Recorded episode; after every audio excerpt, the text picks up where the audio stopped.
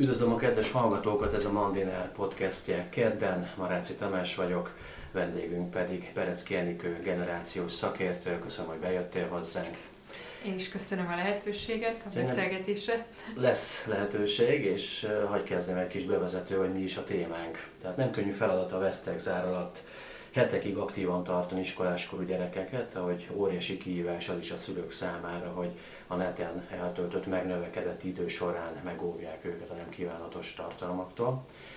És az álhírektől, ez a másik témánk majd, ugyancsak feszültséget okoz, és majd itt utalunk a tanulmányodra, amit nemrég írtál, a bezártság idején a generációk közötti értetlenségek, feszültségek, kommunikációs félreértések. Ez a két témánk, Enikő. És akkor hogy kezdem egy szubjektív kérdéssel, családanyaként hogyan oldod meg ezeket a napokat logisztikailag? Én úgy gondolom, hogy a mi családunk most úgy, ahogy szerencsés helyzetben van a körülményekhez képest. Nekem három gyerekem van, egy általános iskolás, kettő általános iskolás és egy középiskolás. A férjemnek a lehetőség adódott arra, hogy home office-ban dolgozzon. Én is tudok a gyerekeknek segíteni, mivel óraadóként több munkám is megszűnt, illetve felfüggesztésre került a jelenlegi helyzet miatt, illetve előadásaim, tréningeim, workshopjaim is úsztak erre az időszakra. Ebbe az a pozitívum, hogy otthon a három gyerekkel tudok tanulni, viszont nagyon kell figyelni arra, hogy a férjem kellőképpen izolálva legyen, hogy home office-ban tudjon a gyermek zsivaj mellett dolgozni, tehát azért vannak kihívások. Amit látok, az az, hogy nem egyszerű megoldani. Három gyereknél a digitális oktatásra való átállást. Egyrészt eszközt beszerezni is kell, vagy legalábbis megoldani, úgy csoportosítani a napszakokba, hogy ki mikor használja, illetve a, a kisebbek nem feltétlenül tudják feldolgozni ezt az e-mailt, amit megkapnak a tanártól, amiben benne van, hogy most mit, hogy kell megnyitni, stb. Vagy akár megérteni a feladatot, tehát mindenképpen szükség van a szülőre ebben a fázisban bizonyos korosztályoknál a szülői segítségre, és arról sem beszélve, hogy sokaknál, mint például nálunk is, anyagi kieséssel is jár ez az időszak, és ezt is valahogyan mentálisan fel kell dolgozni, úgyhogy azért a gyerekek ezt ne érezzék meg. Akkor sok témát mondtam, akkor mentálisan kezdjük talán. Hogyan lehet mentálisan aktívnak maradni hetekig, hónapokig? Hogyan lehet erre fölkészülni, és az első hetek ijegységéből egy ilyen életmóddal, életmóddal finomodik ez a helyzet, vagy pedig egyre nehezebb lesz majd mentálisan ezzel megküzdködni? Én úgy gondolom, hogy kezdetben mindenki számára ez egy sok volt, tehát egy sokszerű élmény volt, egy negatív élmény, amit valahogyan fel kellett dolgozni. Ez mindenkinél máshogy csapódhatott le, személyiség típustól függően, és az élethelyzettől függően is ez más és más lehet. Tehát lehet, hogy voltak, akik rögtön a megoldásokat keresték, és a menekülő útvonalat ilyen helyzetben, de lehet, hogy valaki nem volt erre egyáltalán felkészülve, vagy egy olyan eleve már egy, egy nehéz helyzetben volt, amire ez csak egy dupla csomagként került rá, és nem látta kiutat, nem tudta, és apátiába is akár belesüllyednek ilyen időszakban sokan.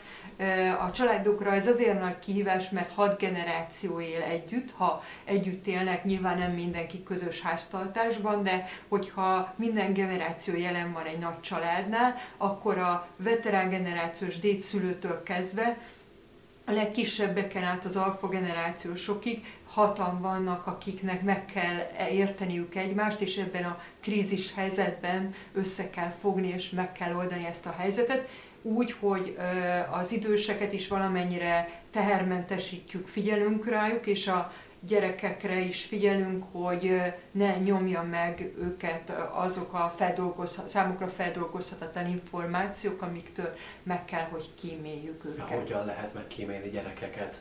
Mert ugye most az összezártság idején az első gondolat az az embernek, hogy könnyebb most a tínédzsereket elkapni, hiszen szem előtt vannak. De ez a praxisban tényleg így van, vagy pedig pont ellenkezőleg azt mondja, anyu tanulok, és közben kapcsolgatja a gépet, nem most legálisan használhatja ott. Amelyik? Hát, a digitális oktatásra való átállásnak vannak pozitív hozadékai is, azt mindenképpen kihangsúlyoznék, még rátérnék, mielőtt rátérnék a továbbiakra, ugyanis az internet hatására a tudás demokratizálódik, mindenki számára elérhető. Eddig a periférián élő fiataloknál az volt a tapasztalat, hogy az internetet nem feltétlenül a tudás megszerzésére használják, hanem szórakozásra, videójátékokra, akár pornográf anyagok nézésére, hülyéskedésre, tehát nem, nem a tanulásra. Most van számukra is lehetőség, mert azért sok ö, szegényebb családnál is már ott van nagyon sokaknál az okos telefon, az internet hozzáférés, hogy pozitív dolgokra használják, és itt elindulhat akár egy áttörés is ezen a területen, akár az oktatásban is. A gyerekeknél azonban azt lehet látni a Z generációnál, tehát a 2010 után és 1995 között születtek nemzedékénél, hogy ők folyamatosan online vannak jelen, ők az Always On nemzedék, és nagyon gyakran náluk is egy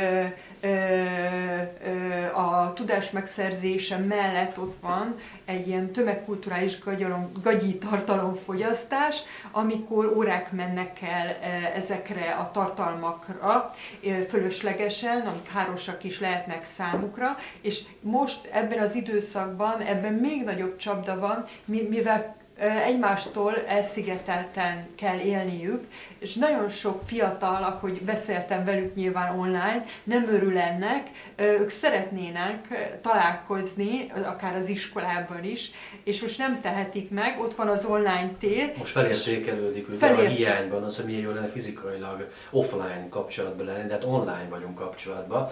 Ez az a digitalizációs valóság, amire vágyakoztak éveken keresztül a fiatalok, most nagy, nagy adagban megkapják, de nem úgy, ahogy szeretnék ezek szerint.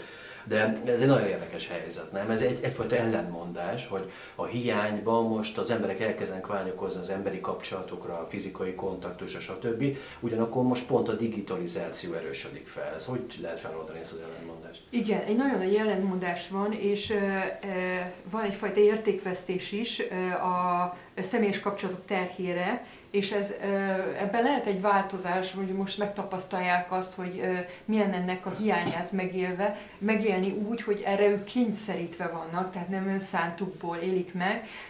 A kapcsolattartásban most azért sokakat tud kárpótolni az online terület, és nem csak az egymás, a saját generációval való kapcsolattartás, például az osztálytársak között, hanem akár a nagyszülővel is tudnak azért ilyenkor kapcsolatot tartani. Ilyen szempontból ennek van pozitív hozadéka, negatív hozadéka pedig mindenképpen lehet számítani, ugyanis ahogy te is említetted, egyedül ott vannak az online térben, nagyon sokan magukra hagyva, mert például velünk ellentétben, hogy említettem a saját példámat, saját családomat, nagyon sokan, sok fiatal egyedül van otthon, vagy olyan nagy a generációs szakadék a szüleivel, hogy a szülei nem tudják elképzelni, hogy ő milyen platformokon mozog ebben az időszakban, és nagyon sokan ilyenkor rámennek olyan tartalmakra, amik nem nekik valók, például 18 pluszos tartalmak, vagy nagyobb a kísértés arra is, hogy akár játékfüggővé váljanak ebben az időszakban. Ráadásul ugye ilyenkor a szülő nem is mondhat alternatívákat, hogy menjék ki focizni, vagy menjék ki a,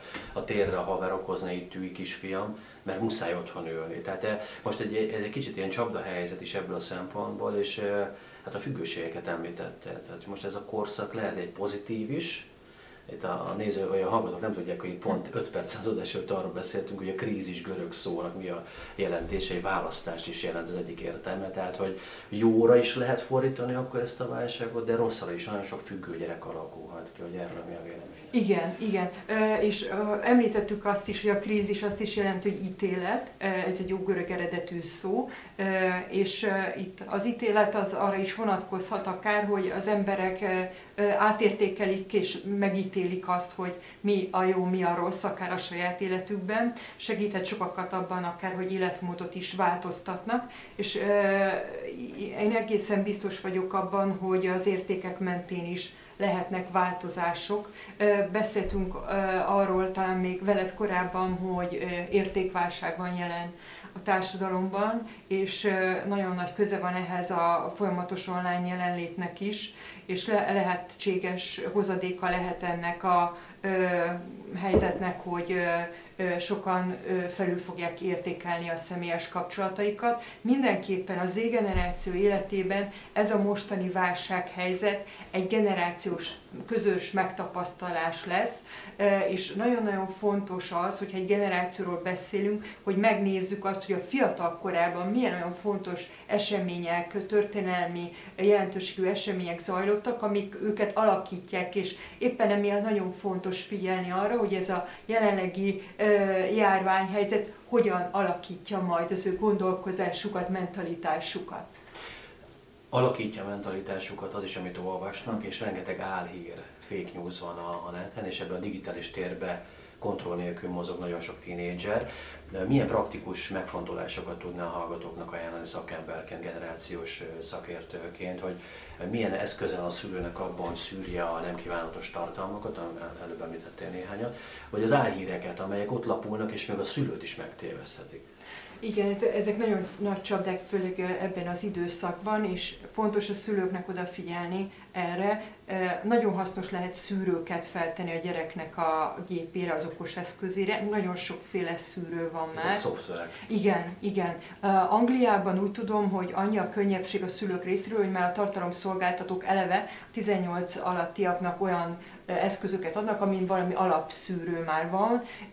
Ezek nálunk a szülő felelőssége, hogy tegyen ilyeneket, illetve az időkorlátozás még, az nagyon fontos lehet, hogy legyen egy időkorlátozás. Például az, azzal is már nagyon sokat tettünk a gyerekünkért, hogy estére kihúzzuk a wifi-t, hogy a, a rutinja megmaradjon, az éjszakák és a nappalok ne folyjanak össze legalább. És a rutin az adhat egyfajta biztonságot is ebben a válsághelyzetben, hogyha ezt sikerül megőrizni. Az álhíreknél az az érdekes, hogy nem csak a fiatalabbak veszélyeztetett generáció, hanem az idősebbek is, ugyanis sokan úgy kezdték el használni a közösségi oldalakat, az internetet, hogy semmilyen felkészítést erről nem kaptak, és náluk is nagyon nagy a csapda arra, hogy bedőlnek ezeknek a híreknek, hogy érdemes mindenképpen beszélgetni velük, akár telefonon, akár online csetelni arról, hogy vigyázzanak ezekkel a hírekkel, meg kellene nézni, hogy kitől származnak, milyenek a hírek a forrása. Én is kaptam a napokban idősebb rokonaimtól ilyen híreket,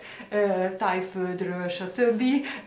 praktikákat koronavírus ellen, és érdekes, hogy nem a fiatalabbaktól, talán mint hogyha ők már kell, kezdenének egy picit tudatosabbak lenni, de a legkisebbeknél, az alfa generációsoknál, akiknek a tagjai szintén nagyon sokat ott vannak online. Ezek a tíz éves, vagy tíz évnél fiatalabb. Igen, a tíz évnél fiatalabb gyerekek használják, hogy elkérik az okos telefon, megnéznek a Youtube-on mondjuk egy mesét, ami nagyon ártatlanak tűnik, de közben jöhetnek olyan reklámok, vagy felhívások, amik megzavarhatják az ő lelkiállapotukat. Tehát ezért a szülőnek most most különösképpen oda kell figyelni, ha nincs is szűrő, vagy véletlenül találkozik ilyen hírekkel, amik megrémisztik őt, akkor is legyen ott, beszélgessen vele, nyugtassa meg, és legyen ebben egy jó példa számára.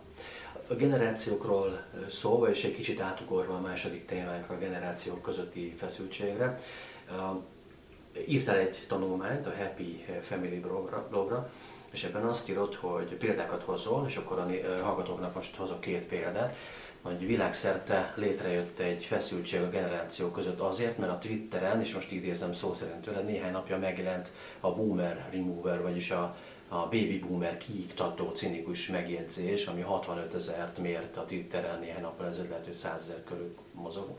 Ez egy végtelenül cinikus dolog, hogy fiatal nemzedékek úgy viccelődnek az interneten, hogy a vírus, ami az idős generációra veszélyes, most gyakorlatilag mint a tajgetosz kiiktat egy réteget a társadalom, és ezen nevetgélnek az interneten. Ez az egyik dolog. A másik viszont az, hogy az idős emberek, mint hogyha nem vennék komolyan, és kaszinóznak a, a, a Balatonparton, a Dunaparton, mint hogy az a generáció meg nem venné komolyan ennek a fenyegetését. És akkor egy harmadik csavar, hogy belevegyek még egyet, hogy Miami-ben, most néztem a BBC-n, CNN-en, hatalmas egyetemista partik vannak a beachen, a nagy szünetben, nem veszik komolyan, nem pesgőznek a fiatalok tanulás helyett, hogy az hiszik, hogy ez egy, egy olyan időszak, amikor bulizni lehet, és olcsó repjegyeket vásárolni, meg nagyon olcsó lehet utazgatni a világban. Mi történik?